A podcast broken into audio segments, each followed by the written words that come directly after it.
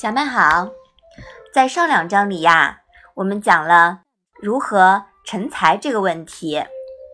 那么，我们今天呀，要来讲讲交友这件事情。你先把《子罕》第九的第二十四和二十五章来读一下好吗？子曰：“法语之言，能无从乎？改之为贵。信以之言。”能无悦乎？义之为贵，悦而不义，从而不改，吾莫如之何也已矣。子曰：“主忠信，吾有不如己者，过则勿惮改。”妈妈，法语之言是什么意思呀？法呀，是指礼仪规则。这里呢，是指以礼法规则。正言规劝，训礼之言又是什么意思呢？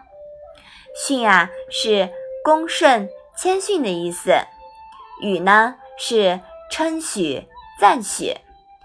训语之言啊是指恭顺赞许的话。义是什么意思呀？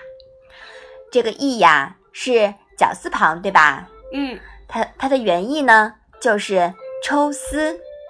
这里呀，是指推究、追求、分析、鉴别，说的就是我们分析问题呀，像抽丝剥茧一样。莫是什么意思呀？无莫如之何也的莫呀，是没有的意思。这一章又是什么意思呢？孔子说：“符合礼法的正言规劝。”谁能不听从呢？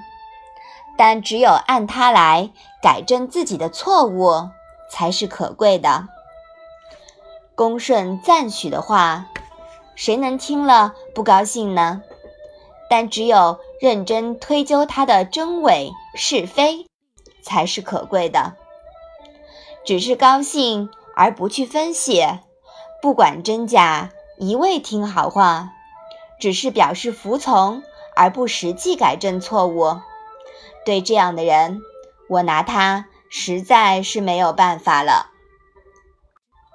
孔子说：“与人交往，以德行、忠信原则为主，要看到每个人身上的优点，则没有不如自己的人。相比较于自己，有了不足，就不要忌惮改正。”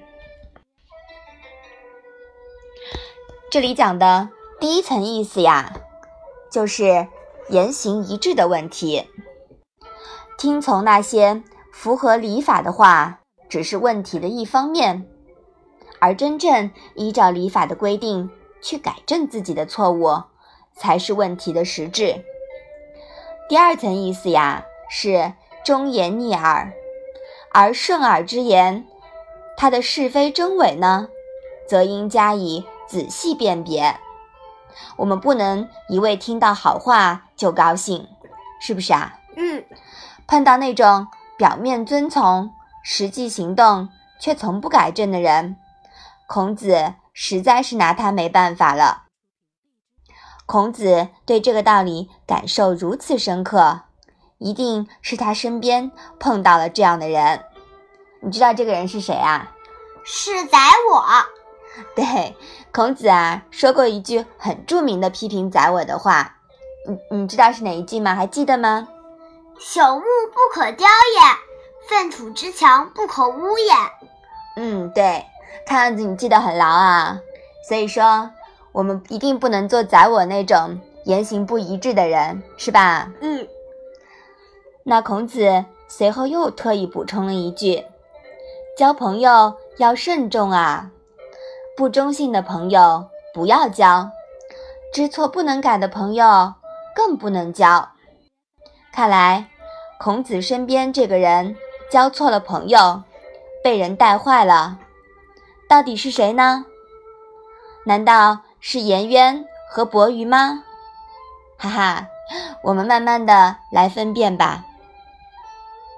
哎，对了，嗯，第二十五章这一句“主忠信”。无有不如己者，过则勿惮改。嗯，其实，在第一章啊，在第一篇里面，《学而第一》里面也出现过，是吧？嗯，这里又出现了。有人说呀，这是《论语》编者误编入的重复简。其实呀，这不是简单的重复。我们读《论语》呢，一定要有整体思维，要有连贯的思维。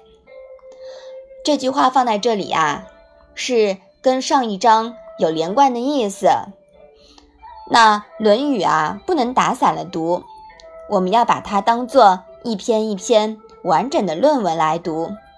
每一句谁先谁后，谁该重复出现，其实都是为了点名论题。慢慢的呀，等我们往下读了以后，你会对这一点的感受更加深刻的。